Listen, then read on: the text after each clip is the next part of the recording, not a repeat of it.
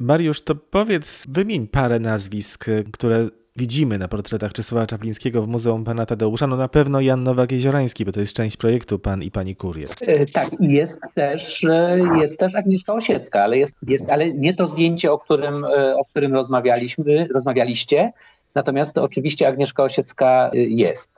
No cóż, klucz jest ten taki polsko, polsko-amerykański, więc jest tam Magdalena Bakanowicz, której, e, której rzeźby stoją w plenerze w kilku, e, w kilku amerykańskich miastach. Jest Stanisław Barańczak, który po wyjeździe z Polski był przez wiele lat profesorem na amerykańskich uczelniach. Jest Ewa Braun, laureatka Oscara za scenografię i kostiumy w liście Schindlera. No, jest Zbigniew Brzeziński, polski doradca prezydentów amerykańskich no to poszedłem tymi na literę B. Są tacy, których poznania ogromnie Czesławowi Czaplińskiemu zazdroszczę, bo pisałem o nich, no, nie mając już szansy na poznanie, więc jest zdjęcie e, Leopolda Tyrmanda już z tego okresu amerykańskiego, zrobione krótko przed, przed śmiercią e, Tyrmanda, który zmarł w 1985 roku.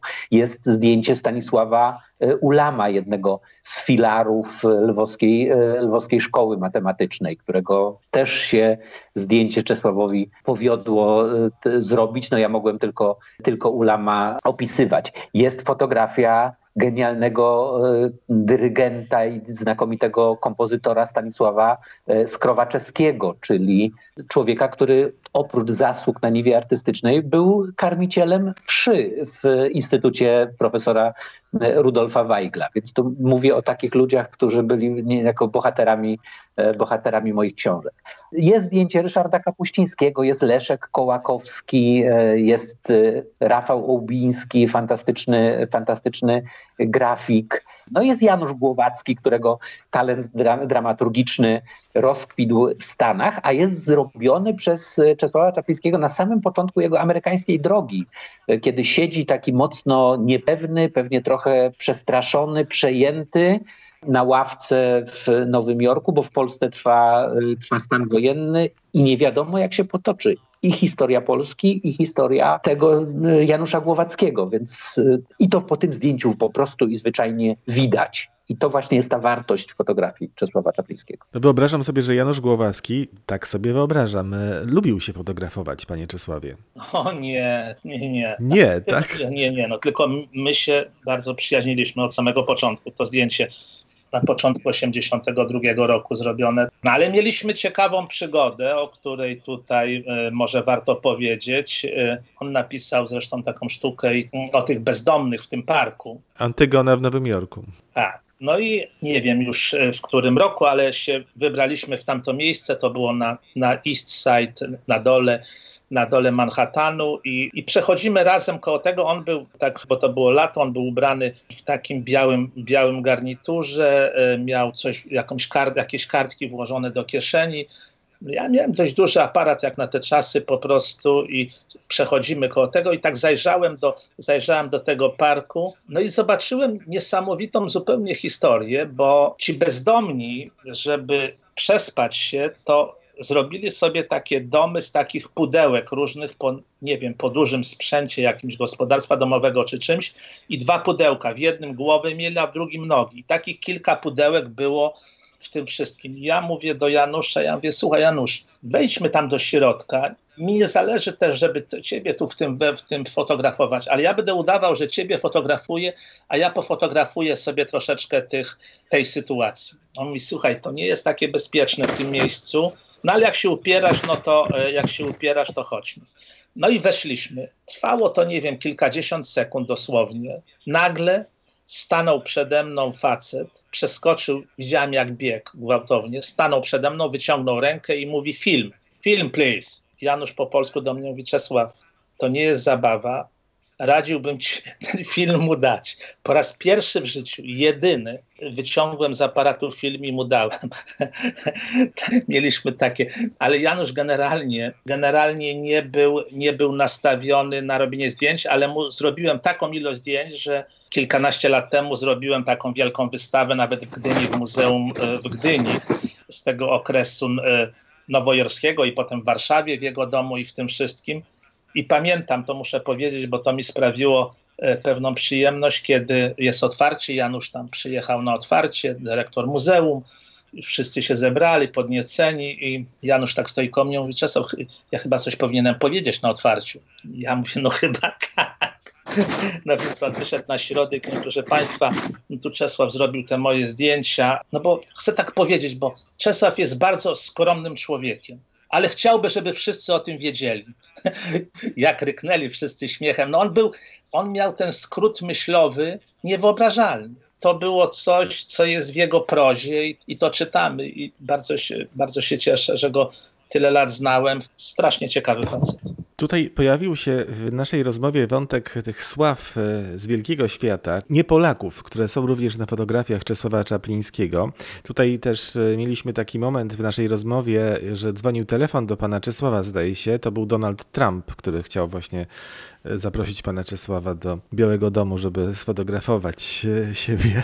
Oczywiście to żart. Ale Trump również był moim, moim modelem w 1985 roku. O proszę. To raczej niewiele osób wtedy myślało, myślało, że mógłby zostać prezydentem. Wtedy mu zrobiłem dość sensacyjne zdjęcia młodego, niezwykle przystojnego faceta, kiedy zbudował Trump Tower. Najciekawszy budynek w Manhattanie, w takim punkcie na, na Fifth Avenue, Piątej Alei.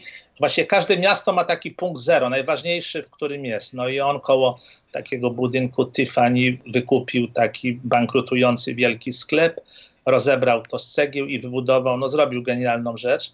No i wtedy mu zrobiłem te zdjęcia. No i co ciekawe nawet, mogę powiedzieć tak, że te portrety, bo on mnie zafascynował jako biznesmen. Ojciec dał mu, czytałem o nim wtedy dużo, dał mu 100 milionów dolarów. No to w tamtym czasie była potężna suma pieniędzy i on to potrafił y, po prostu powiększyć do miliardów, więc zupełnie przyzwoicie to zrobił i e, czytałem, czytałem o nim dość dużo. No i te zdjęcia ciekawe w takiej swojej książce Face to Face, twarzą w twarz, do której albumie, do której esej napisał, e, cztery eseje właściwie, Jerzy Kosiński. Dwie strony poświęciłem Trumpowi, dałem mu to, ta książka wyszła myślę w 91 roku, poświęciłem mu dwie strony i w mojej wystawie, na mojej wystawie, takiej pierwszej dużej wystawie w Warszawie w Zachęcie w 89 roku na 150-lecie fotografii dałem też jego zdjęcie i mam nawet, mam takie zdjęcie zrobione jak e, Eryk Lipiński, patrzy na to zdjęcie Trumpa i pochyla się i czyta, kto to jest, bo nikt wtedy nie wiedział. No i ta historia w pewnym momencie by się mogła tak z tym Trumpem zatrzymać, no bo zrobiłem go młodego, został prezydentem, aż tu, nie wiem, dwa czy trzy lata temu, kiedy po raz pierwszy Trump miał przyjechać do Polski. Ja również przyjechałem wtedy do Warszawy i w jakiejś gazecie przeczytałem, że od prezydenta Dudy ma otrzymać dwa prezenty. Szachy do gry, on nie gra w szachy, i serwis do kawy. No i teraz, jeżeli sobie zdajemy sprawę, że wręczanie tych prezentów odbywa się jako pierwsze spotkanie dwóch prezydentów rano, to jeżeli on takie dwie rzeczy dostanie, no to nie zapamięta po prostu. Zrobiłem kilka zdjęć z tamtego okresu, powiększyłem, poszedłem do interrogatora, spytałem, czy w skórę mógłby pięknie oprawić koło Placu Konstytucji. Oczywiście kiwnął głową za odpowiednią opłatą. No to potem już tylko było dojście do kancelarii prezydenta, pokazanie tego i w ciągu 48 godzin kancelaria podjęła decyzję, że prezentem głównym będą moje zdjęcia oprawione w tym. Tyle tylko, że trzymamy informację jako tajną do dnia przyjazdu, a po wręczeniu oni wtedy wypuszczą. No i tak się stało. Szalone zdjęcia zrobiły furorę. Można by długo wymieniać te nazwiska, nazwiska ludzie, którzy znajdują się na portretach Czesława Czaplińskiego, od Jane Fondy po Morisa Beżarta, który na przykład jest trochę nieprzystępny na pana fotografii, albo Bierna Borga, który jest z kolei trochę nieśmiały. Rzeczywiście udało, udawało się panu, udaje e, zajrzeć trochę głębiej, pod podszewkę. Ja bardzo lubię na przykład zdjęcie zrobione Williamu Nelsonowi, którego lubię i którego dzisiaj słuchamy w audycji pomiędzy częściami rozmowy z panem Czesławem i z panem Mariuszem, bo bije z tego zdjęcia z Williego Nelsona taka hmm, energia, apetyt na muzykę i na życie. Bo to jeszcze jest trochę taka sytuacja, że mówimy o zdjęciach często już tych ludzi młodych, którzy dzisiaj wyglądają zupełnie inaczej, bo to Willie Nelson no to jest prawie 40 lat od tego.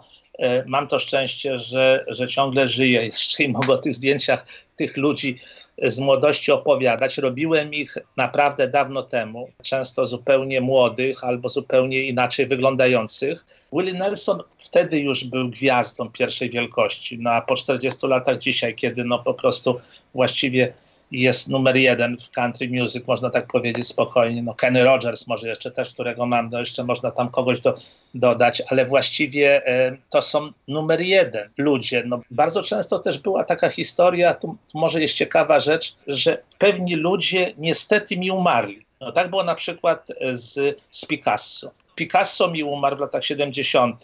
No wtedy jeszcze byłem w Polsce i nie mogłem tam pojechać i w ogóle tego zrobić i to nie byłem jeszcze tak wciągnięty w te portrety. No i pamiętam taką wystawę zaraz na samym początku w Nowym Jorku, jak przyjechałem e, w Muzeum of Modern Art, retrospektywę Picassa i obejrzałem tą retrospektywę i zwariowałem. Ja mówię, Boże, co zrobić, żeby tego Picasso po prostu przywrócić, żeby mógł go sfotografować. No mówię, no nie da się, w grobie jest no to pomyślałem sobie, zebrałem wszystkie osoby, które były w koło niego, czyli Palome Picasso, François Gillot, o właśnie, jego żonę, François Gillot, to niesamowita historia, bo właśnie to jest przykład na to, jak nie byłem przygotowany do zdjęć i poszedłem fotografować. No ale właśnie wybrałem tą François Gillot między innymi, z którego tego związku była właśnie Paloma Picasso, że bardzo chciałbym ją zrobić. Nie mogę Picassa, to przynajmniej zrobię osobę, która była blisko z nim. No i rozsiałem po Nowym Jorku informację, że bardzo mi zależy na niej.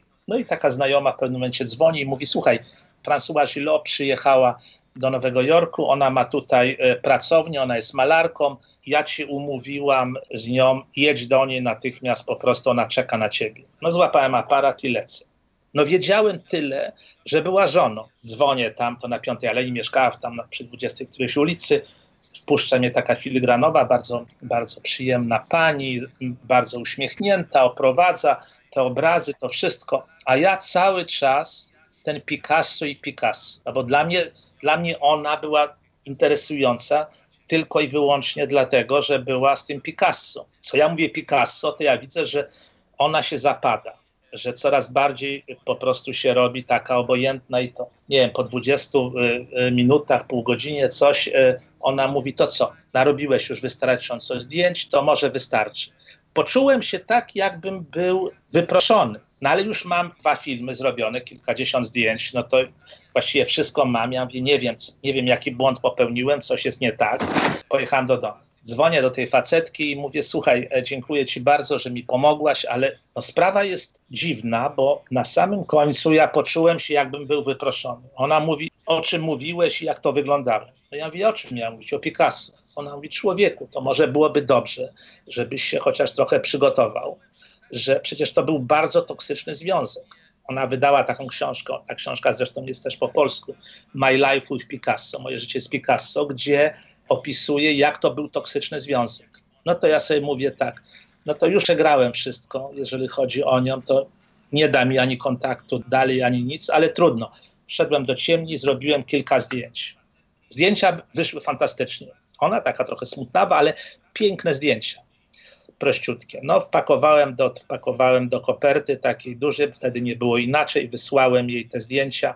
Po paru dniach dostaję list zawsze te listy otwieram tak od góry, żeby nie zniszczyć, bo potem do archiwum gdzieś wkładam. No i tak wysypuję z tej koperty tą zawartość i oprócz listu wypadł jeszcze czek do banku. Patrzę, poważna suma pieniędzy. No przecież ja nie wysłałem jej tego za, za określone pieniądze, tylko wysłałem jej jako podziękowanie za te zdjęcia. Można powiedzieć, że to nieprzygotowanie i to wszystko nieraz ma dobry, dobry koniec